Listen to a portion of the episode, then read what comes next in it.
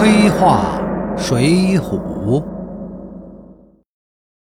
其实宋江、卢俊义攻打辽国的事儿啊，是施大爷虚构的。要是宋江他们真的这么牛，受招安那是宣和四年，而宣和七年就是金兵入关的靖康之耻，那怎么不见梁山好汉呢？不过呢，看小说啊，不必较真儿，咱就全当有这么回事儿。梁山好汉们平了辽，灭了田虎王庆，立了这么大的功劳，呃，照理说宋江封个侯都不过分，但是封赏的是什么呢？书上说，且加宋江为保义郎，带玉器械，正授皇城使；副先锋卢俊义加为宣武郎，带玉器械，行营团练使；吴用等三十四员加封为正将军；朱武等七十二员加封为偏将军。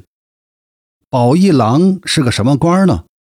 郑和改之后，宋朝武官共五十二个等级，保义郎是第四十九级。皇城使呢，是正七品的芝麻绿豆的小官。卢俊义的宣武郎官制上查不到，团练使则不过是个从五品的小官。正将军及副将军在宋代没有此职，估计啊是临时造出来虚衔，让梁山众人感觉好一点而已，类似那个《西游记》中齐天大圣之类的封号。宋江这个官职呢，比梁山大多数的前政府官员入黑道前的位置都低，别说曾任少将军长的关胜了，就是林冲的位置也比宋江现在的位置高。这样搞法，梁山众人如何能服气呀？那宋江也明白，但是已经受了招安，回头路就很难走了。书上说，宋江、卢俊义随班拜罢，于两班事下，不能上殿。仰观殿上，玉簪珠履，紫绶金章，往来称双献寿，自天明直至午牌，方使得沾谢恩御酒。百官朝散，天子驾起，宋江、卢俊义出内，谢了公服服头，马上回营。面有愁颜难色，吴用等接着众将见宋江面带忧容，心闷不乐，都来贺捷。百余人拜罢，余立两边。宋江低首不语。吴用问道：“兄长今日朝贺天子回来，何以愁闷？”宋江叹口气道：“想我生来八字浅薄，命运简至，破辽平寇，东征西讨，受了许多劳苦。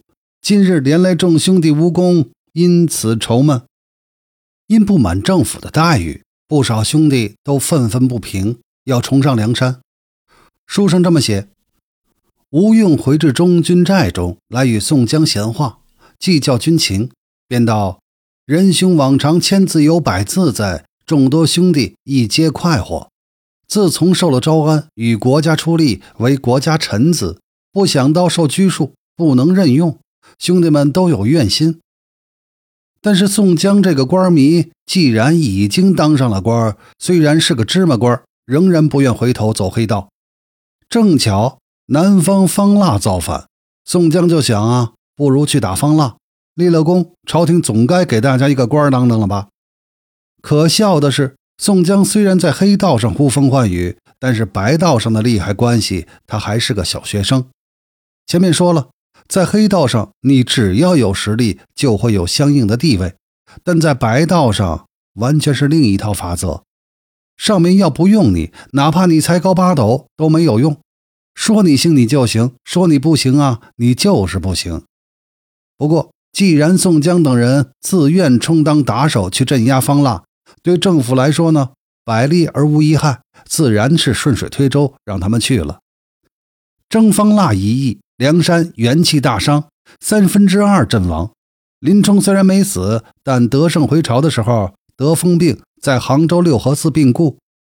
这或许是林冲最好的结局了，因为就算林冲回到朝廷重新混个官，他同高部长的私人恩怨并没有化解，以高部长的当红程度和地位，要再搞一次白虎节堂之类的花活，弄死林冲啊，就像弄死一只蚂蚁一样简单。更何况在高部长在梁山当俘虏的时候，在宋江等一票人可意巴结的时候，林冲和杨志怒目而视。这个新仇旧恨以高部长的气量不可能不报。无独有偶，杨志也是虽为阵亡，却在归途病死。本人私下揣测呀，林杨两位的病多半是由顾虑日后在政府中和比自己高上七八级的高部长不好相处，忧心未来而起的。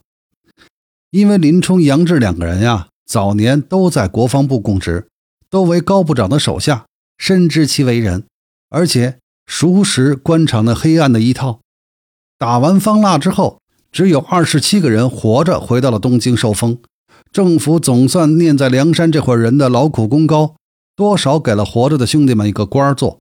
宋江封了个武德大夫，楚州安抚使兼兵马都总管，相当于楚州军分区大校司令，也就是秦明上梁山之前的位置。武德大夫是武官的第十五级。卢俊义封了个武功大夫，泸州安抚使兼兵马副总管，相当于泸州军分区的副司令，但武功大夫却是武官的十四级。原来是少将军长的关胜为大名军区司令，大名府正兵马总管，算是平级。胡延硕担任卫戍区的大校师长。哎，说实话，以宋江等人的大功啊，这些封赏显然是不够的。但是就算是这样，政府还是容不得他们，依然要卸磨杀驴。没过多久就将宋江和卢俊义给毒死了。宋江的招安梦终究是黄粱一场啊。